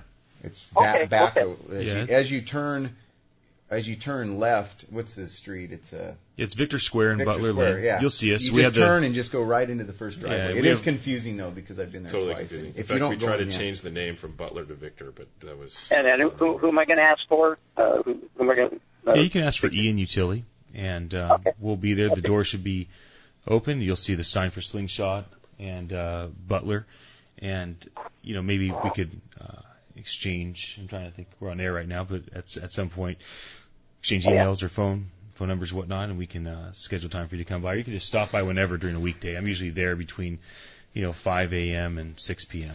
You could reach reach Ian at ian at gorillabranders.com. There you go. Yeah. That's that's it. Ian at gorillabranders.com. Gorilla like the animal. Okay, this is well timed, uh, uh, and you'll you'll you'll get a kick out of what what what I'm you know what I'm involved in. But uh, I, I'm a, I I'm need a Ray. I'm a young budding uh, entrepreneur myself, and I'm thinking that I've kind of got an incubator right here, and I should maybe get 10% of this before you get it. Right? Does that make sense? You know, I would have given you 90% if only you, you would have asked. Hey Ray, what are you what are you designing? Can you talk about it? You say you have an issued patent. Oh yeah, like I've got I've got uh, uh, quite quite a, a few things to uh, uh, uh, to just tell you about, and and there's a few things that are really close to what I want to be doing and and have it have it happen. And there's some other things I did just because it's it made sense, and one of those one of those aha moments where it's like, oh man, nobody's got one of these, so I spent a whole bunch of money to to get a patent, and then I ran out of money when it was time to put it into production. oh well. Well, what industry you what, what industry are you talking about here? Uh, primarily uh, uh, uh, trans- transportation, uh, things things connected, uh, you know, along those lines. And uh, you know, like I, I have some very I have some very nice things happening right in the Santa Cruz area. I've, I've been a Bonny Dooner for way too long, and I just can't get off that hill. Uh, but uh, uh, yeah, I, mean, I just like to come over and uh, uh, uh, just let let you know what what I've got going, and maybe maybe uh, uh, do that win-win thing. Uh, sure, take take, take some money because I I'll, I understand. Um, but everything I've heard this morning uh, has just been it's just been spot on, uh, and even pointing the finger uh, at some of the negative stuff that I've, I'm, I'm aware of, and I've been wanting to do something about it, you know, for the longest time now. Well, I look forward to meeting you, Ray. Again, it's Okay, Ian, cool. I-A-N, at gorillabranders.com. And our address is 5500 Butler. So come on by or shoot me an email, and uh, we'll sit down, and I look forward to hearing about what you've been working on. I do I do my coffee in, in uh, uh, Scotts Valley most most every day, so I can I, I, I can Right just on. drop you. He, like he said, Okay. he gets up at 4:30 or Yeah. So he's By the there time we get together, uh, I'll be ready for my second cup. Yeah, I, I understand the get up at five o'clock routine. Yes, it, it does. I tell you, oh, look, more hours to, to to you know do this. All right. All right, Ray. Thank you for the call. Let's jump over to. Uh, we're going to jump over to Kurt and Felton here. Have a good day. Bye bye. You. Thanks. I will. There it goes. This may, yeah. Hello. You there, Kurt? Yeah, yeah, I'm here. You know, I just wanted to bring up something, and I know you guys. Have you guys heard of Napoleon Hill, who Yeah. wrote the book uh, Think and Grow Rich? Yeah, we've all Um, read it. yeah, well, I think something that most people forget is that it's all about making money, and it and it is. But when he lists the the top twelve things that uh, make you successful, the very bottom of that list is money, and um, I think there's so much good personal growth that comes out of uh, being an entrepreneur, creating things, working on yourself, all that kind of stuff. Um, and I just think in our culture we get, I, I know we have to pay our bills and stuff like that and it's not like I'm rich or anything like that, but I believe that we get our priorities. Some of the greatest up. things I've done never made any money. Some of the things I'm happiest about are the neatest things I did, and I look at them, I think, oh my god, this is great. There was no money attached to it, but I still am proud, more proud of those things. I look at my Yeah, three kids and they're not making me any money these days. They cost them. Well, yeah, and I mean, if you if you listen to him talk, the first thing he says, it's a positive attitude. That's number one, right? And then he goes down the list, and it's you know, it's your ability to pursue uh, something you love and a hope for future achievement. Your ability to share things with others, and um, you know, whenever I talk to people, oh yeah, there's this really good book you should read. It's called Think and Grow Rich. They're like, no man, I'm not into money. And I'm like, well, either was he, but this was book was written. Um, it was a long time ago I read it, but I think it starts off with, and I'm not that well read, so you guys can laugh all you want, but I think it starts off talking about Carnegie. Carnegie. Yeah, here's what ha- I mean. Yeah. Basically, he got out of school and he met with Dale Car or uh, uh, uh, not Carnegie, uh, the uh, the Steel Titan, right? Yeah, yeah. Car- yeah, and and and uh, anyway, I won't get into Said it, he but was going to end up owning the company someday, and he did. Yeah, no, he actually wound up putting a lot of time in for free to to learn about how these guys put businesses together and and the greatest thing they enjoyed was working with others towards a goal or towards a vision. And uh it wasn't you know at the end they wound up with lots of money but that was in the end. And uh I don't know I just think it's a, a good thing and I think you know we focus so much on money and I like I said I get that but I just think it's It's a lot of people focus on the money. A lot of the uh, I listen to a lot of callers that call up here and they complain about these people that are successful and they should take we should take their money from them. You know, you can take money from anybody and they'll always be successful. You know that that people that are successful and are driven they'll always do something they it's easier and easier for them as they get older.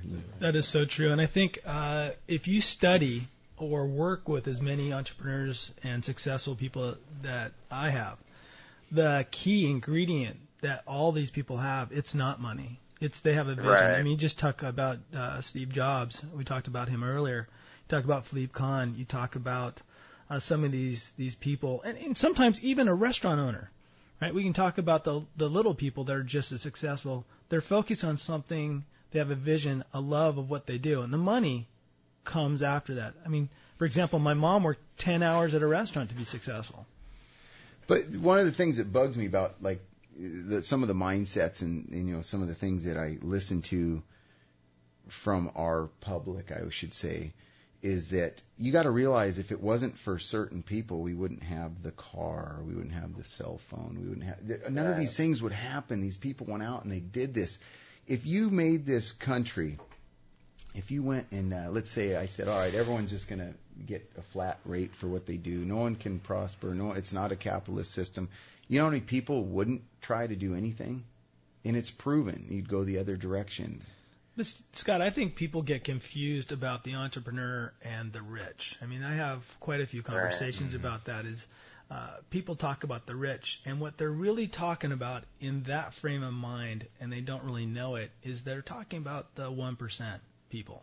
Yeah, but when I when I'm talking about this, I'm talking about they they mention people that have been, you know, like Steve Jobs, he has so much money, or this person has. They should just go to him and take Bill Gates. He should take his money. Well, Bill Gates is an entrepreneur. He earned it. Yes, Right? he earned it. He earned it. And to go after these people for doing something and putting everything on the line, if you take that away, like I said about the kids, they don't. What are they? What are they striving for? What do they believe? Did if if they are they, are we sucking the life out of them for them to go out and try to do the best they can? Every one of those kids could be a Bill Gates. Every one of them could be. Look at Zuckerberg. Yeah. Overnight. I mean, look at Zuckerberg just bought a um, virtual reality company. Very young. Uh, 1.3 billion dollars, I think. It started out in San Francisco. Uh, four years it took them to develop it. So anyone can do it. Yeah, so don't suck the. That's what I'm talking about. And I do get the. I get there's the Rockefellers, but even the Rockefellers, when you look at the history of John D. Rockefeller and all of them, and what they did, he was an entrepreneur. He built that empire off of taking a chance.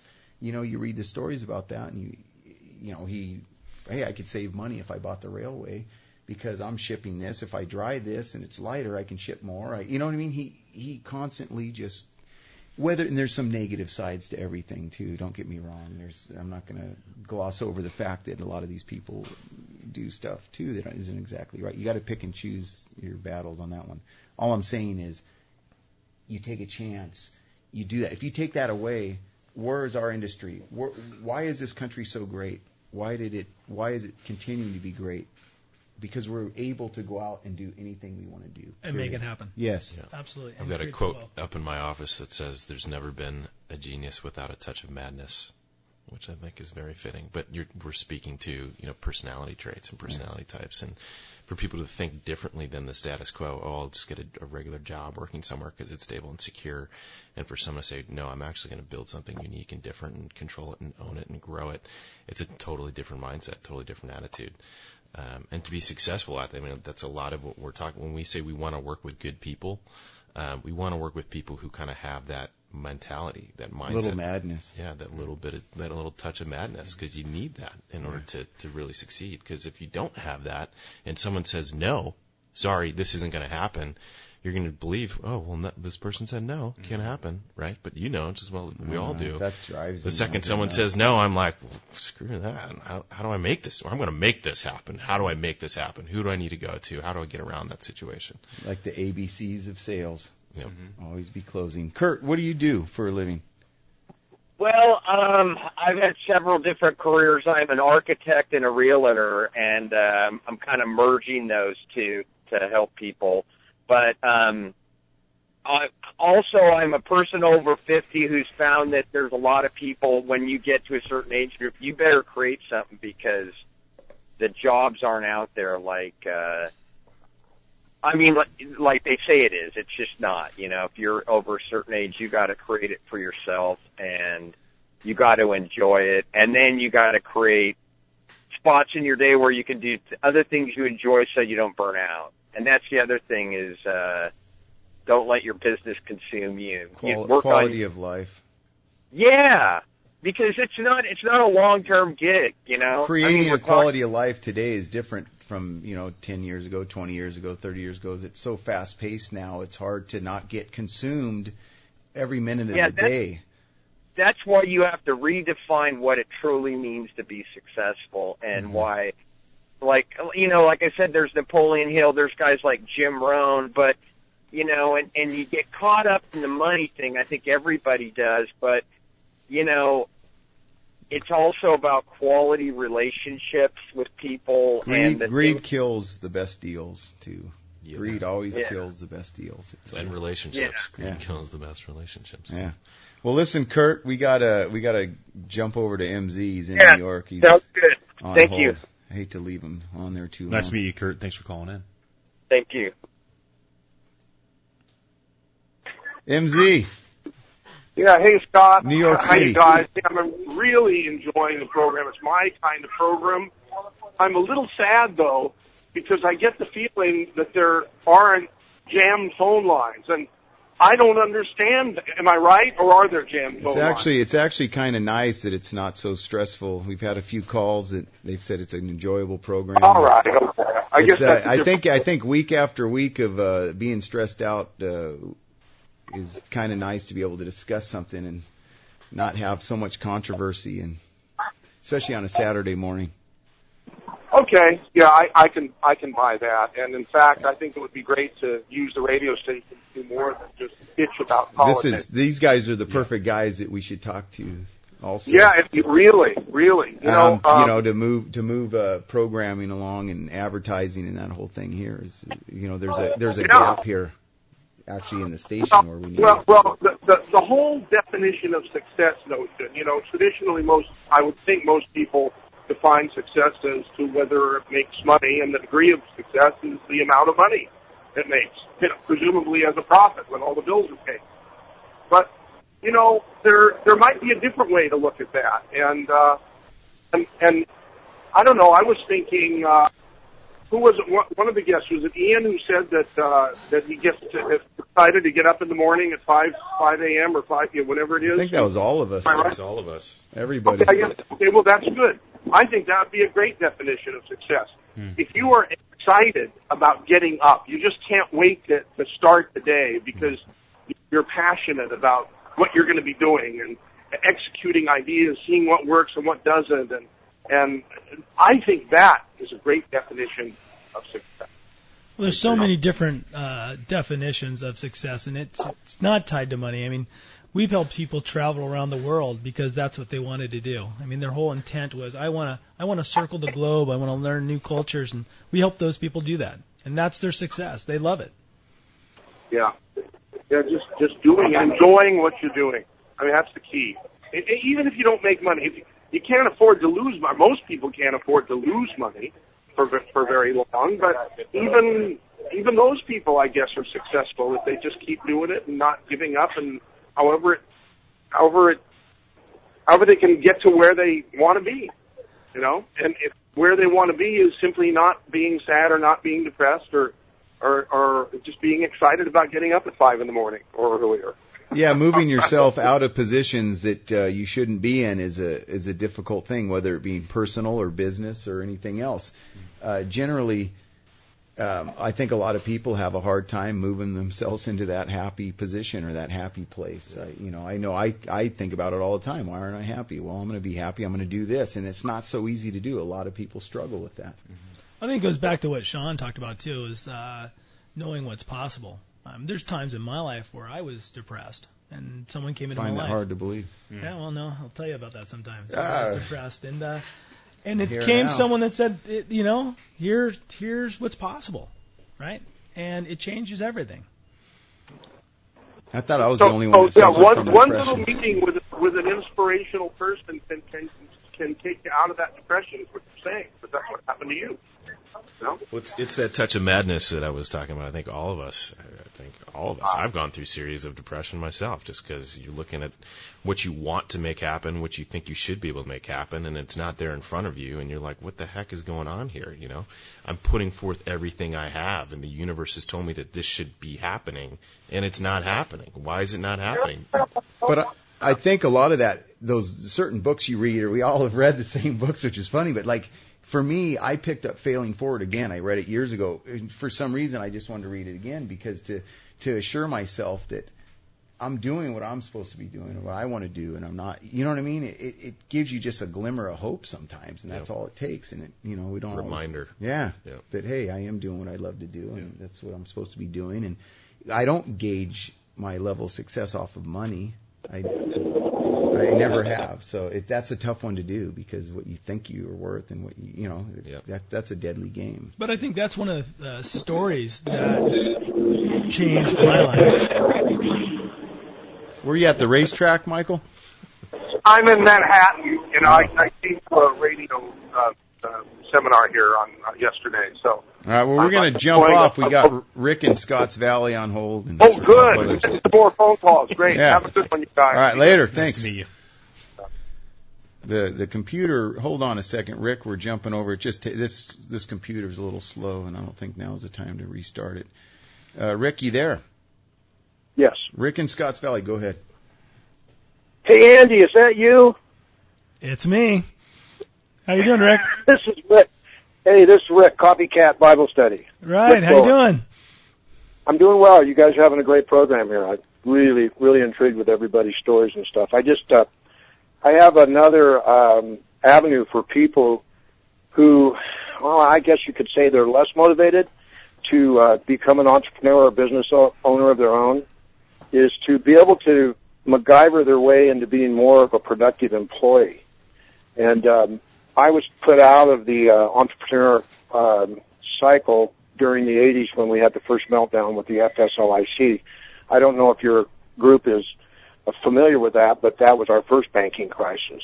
So I've had to work for people, the you know, from 78 on, had my contractor's license and everything, but I was never able to use it after the feds kind of just didn't pay me a few bucks. So anyway, I MacGyver ideas like learning to draw in Excel and, and, uh, being able to have a cheap program to do drawings. I do full working set drawings, construction drawings, permit drawings for houses, remodels, so on and so forth. Never, and I don't do them on AutoCAD. I, I do them on Excel.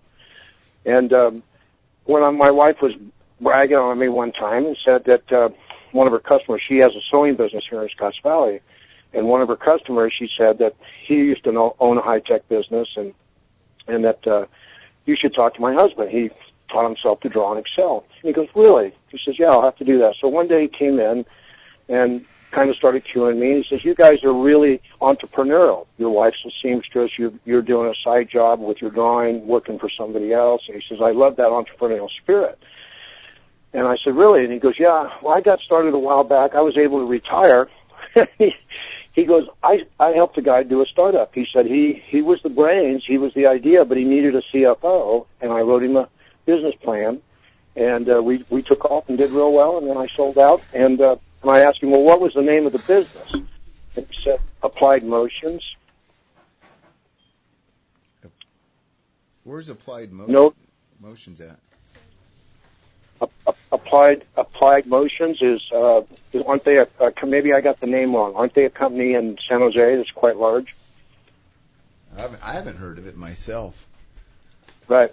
Well, anyway, they they they do have a um, a company over there. It's, it's pretty good size, but anyway, he was excited about the entrepreneurial spirit to the point where he was he did the same thing, but he said for people that don't uh, have the ability to in I don't know to pierce that veil, tell them to make themselves more productive as an employee, and they'll start making more money. So MacGyver your way into being more productive with your own ideas. When you when you tell me when you talk to me about uh, drawing on Excel, it, it it makes me think of like drawing on an etch a sketch or something. I don't know why. It just sounds so archaic to me. I don't know why. I don't know. Well, see, you know, it's it's funny because as an older, I'm I'm 65 in November. I made a living drawing by hand on graph paper. Yeah. So everything, everything in Excel, if you if you squeeze the cells down to a 12 pixel and an 8 pixel, you you reduce it and you create masters, which are linked to a, a printer driver, and you can print everything from 18, you know, eight and a half by 11 to 24 by 36. Why not use Now, one thing- AutoCAD or one of the other programs that are specifically designed for those types of applications?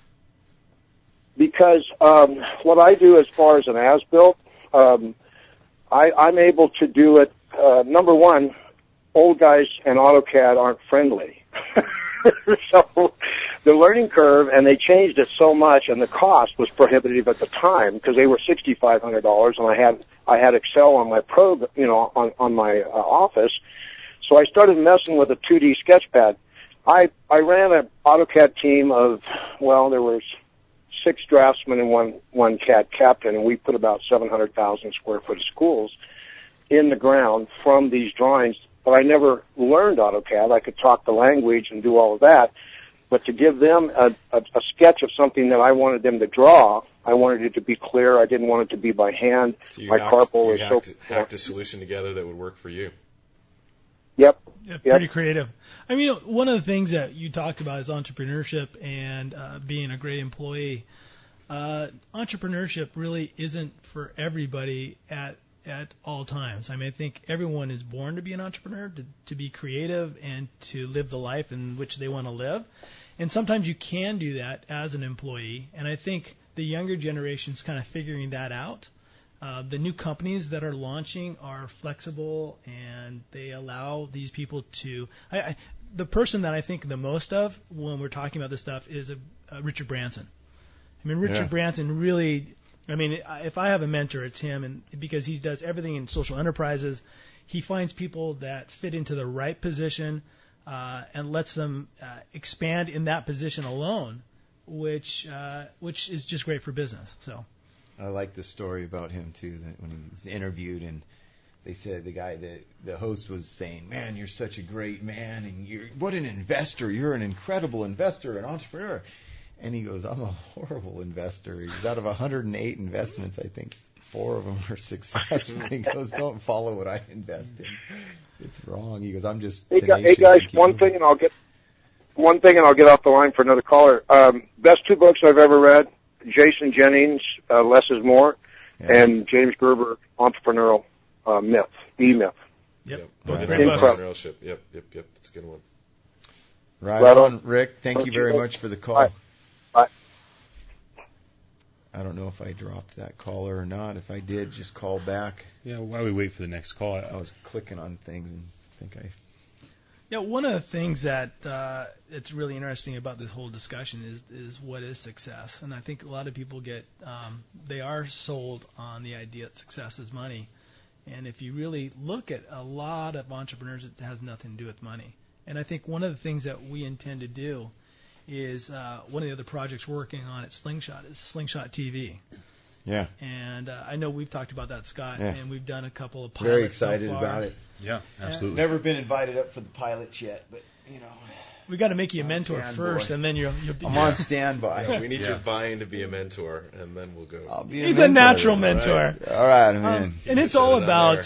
taking that kind of stuff and It's got to be better than Storage Wars. That's No, horrible. It, it, well, again, our whole It better be a true story this time. I don't It want to find out you're planting stuff in there. And it's live, it's um, it's real, it's helping people, it's of service, it's it's capturing what we're talking about uh, right now on TV, real entrepreneurs, real struggles.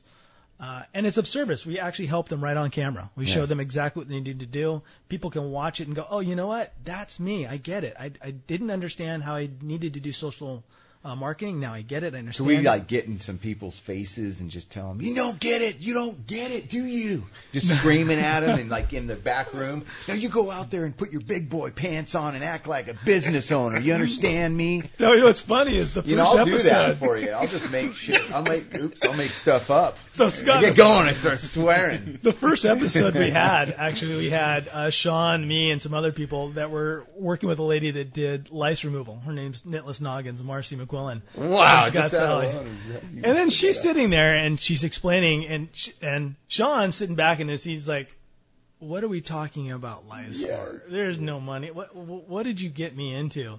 And as she explained her business model and they started explaining her issue, uh, Sean started sitting up in his seat and he's like, "You can make money doing that?" And then she explained how much money and how many actually how many people she was actually helping with her service. He lice, you say? Yeah, lice. Yeah, That's lice disgusting. Exactly. That's what he said. I said this is the most disgusting but the most intriguing and profitable business model I've seen in the last, you know, quarter, the last six months. It's she's got an amazing business on her hands, and it's removing lice. I mean, Ah. again, it's disgusting, gross. And as killing she's me. explaining what she does, and I'm like, I don't even like, I don't want to hear about this, but I do. It's fascinating what you're doing and how you're doing it. You wanted to go remove some lice. Come on. Oh no, he started scratching his Yeah. head as, as we're talking If she's doing it and she's there, I'd be sca- I'd be like, whoa, how many? But that's the kind of episode we were shooting where you see people's personalities come out, and, and Ian's talking about certain aspects of her business, and uh, you know all kinds of different businesses coming through with different issues, and we want to capture all that. Well, like I said, if you need someone to go sideways every once in a while, uh, I think they call it the wild card Sure. factor. You'll be our wild card. Hey, I'm I'm I'm saying my services are. Some ready people need that. I I agree. Hey, let's if it let's, took let's two hours on air with you to get you to commit to that, then it was worth it for us. I will. I'll commit to whatever you want. He knows I'm I'm game, man. Uh, here we go with uh, Michael and Carmel by the Sea. Good good afternoon or morning. Good I listened to you guys and something struck home that uh, coming up with ideas constantly and trying to focus in on one or two, and that's where I'm at. I've got something halfway in progress and other ideas on the, the drawing boards, and I guess I'm stuck. and I don't know how guys to launch it. specialize in. Yeah, I got to finish one. Uh, Slingshot.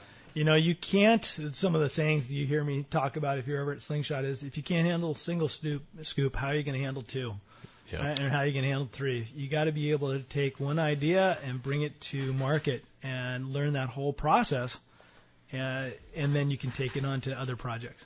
Hey, Michael, I, I literally I've talked to maybe two or three entrepreneurs a month that come to me with that exact same thing, and and it strikes home for me as well. And I I can promise you that if you close your eyes and you meditate on all the different projects that you have, and you just ask yourself, which one of these do I care the most about? Which one am I most passionate about? That that one will rise to the top, and whatever that one is, that's the one you need to focus on. Um, and I would just, you know, spend the time doing that when wherever wherever you need to go, where you can get into that place where you can tap into that inner inner voice and just listen to that gut that we were talking that Andy was talking about earlier. But that gut will guide you. It will tell you exactly what you need to do. And then Well, it has so far, and every door is opened, and so I'm kind of like almost ready to launch. So how do you get a hold of you guys? You just go to your website. What's your website? It's slingshotsv.com. Okay. Uh, is the website, or you can uh, send an email to Andy at slingshotsv.com. Either one of those. It's A N D Y. Okay, okay. I enjoyed the whole program. Great. Thanks for calling. Thank you. Thank you, Michael. Yeah, the other thing that you were uh, talking about right there, w- meditating on that and thinking that, and, you know, some people think that you know meditation, however you want to do it, where you just sit and you open up your mind. The next thing to do is how do you visualize, and that's what I have to do. I have to visualize, and what does that thing look like, and what do I expect it to be here six months, a year? How can I do that? And that sets up my goals for me to know that by this date, hard date, I want to be here. By this date, if you don't have that ability to do that, you're never and I don't think a lot of people do. It's hard to do that to move to motivate yourself. You know, having ideas and doing all that doesn't mean you're a motivator, doesn't mean you're going to move forward, and that's where you guys come in. Well, You that's where map that accountability comes in. You guys map that out and make sure.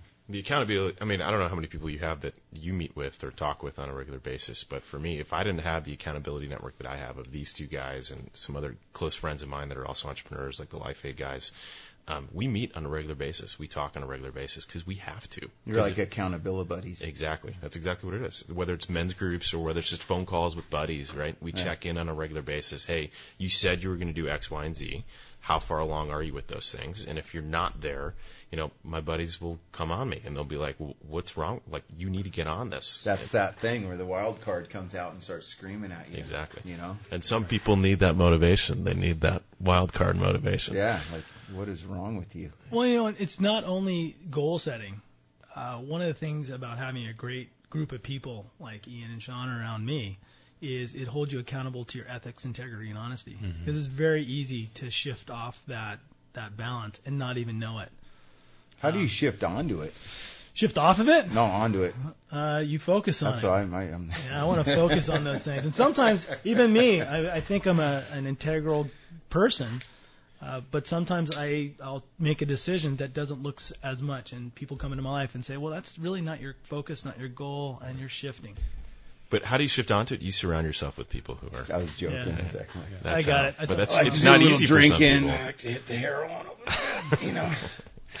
it's not it's not easy, but if you you have to identify who the people are in your life that are bringing you forward and bringing you up and that are encouraging you um, and maybe inspiring you or giving you that tough love or the you know the surround yourself. You know, my dad used to he used to give me some uh, pointers here and there along the line. You know, here tidbits of fatherly advice that I remember. But he always said, surround yourself with people that you want to be like, or Yep. you know, don't. Uh, it's like when you go golfing, go with someone that's really good. That's the best person to golf with. It's the same idea in business. Be with someone that's a good businessman. Hang out with them. Pick up their tips and stuff. Right. The other thing he said that really, the, I think one of the best things he ever told me is if you ever find yourself in a fair fight, rethink your tactics. You did something wrong, Hmm. which was the best one. I think That's interesting. it's a good one. Yeah, it is a good one. Guys just shut you down on that one, didn't it? Well, I got to think on that. Wild card. exactly. it's true though. There's no such thing as a fair fight. No, you're right. There is no. Yeah, Nothing. so So you're setting yourself up for failure on that one. So back to shifting, like you said, shifting off of or shifting back to, uh, yeah, I have a group of people that I genuinely, you know, r- routinely converse with about issues. They have issues. I have. It's like a kind of a, a group of guys that uh, all deals with some similar problems. And it, you know, I know there's different groups like that, but and I know you guys have it within yourselves too. Outside of Slingshot, you guys obviously came together for a reason. So Well, sometimes those groups are the ones that make the biggest impact in your life. I mean, one of the examples is when I lived out in Germany. Um, I wanted to connect with the American German Society, so I, I connected. And the interesting thing is, all these guys were 65, 70 years old, and they were, they were my heroes when I went into the room and started these conversations. I'm like, oh my God, these are the guys I want to be like. I want to have the 15 homes and the jet and all these things. Oh my God. And what was interesting is I actually sat down in discussion found out that that they wanted that same thing too when they were younger, but what they ended up with in their 65, 70 year old age, uh, running these big companies over in Europe, is that they didn't have a wife, they didn't have, didn't know their kids, uh, they would have done it differently when they were younger, and that made a huge impact in me uh, when I was younger. And those kinds of groups, it was only I think I had three meetings with those guys, Yeah. and it made such an impact. Yeah. One one of the key things for me, um, and I, I've spent endless hours talking with Ian about it, but is trying to find life decathletes, right? So I could be the gold medal, medal track star if I wanted to be, or the javelin thrower, but that's not what I want. I want to be a gold medal decathlete in life, right? So whether it's my personal, my spiritual, my family, my business, the relationships I have with my, I want all these things to be maybe not the top individually in their field, but across them all, I want to be pushing, you know, on that top that top level. Um, so for me, that's my focus. Is it's not just the money or just the business or just my family.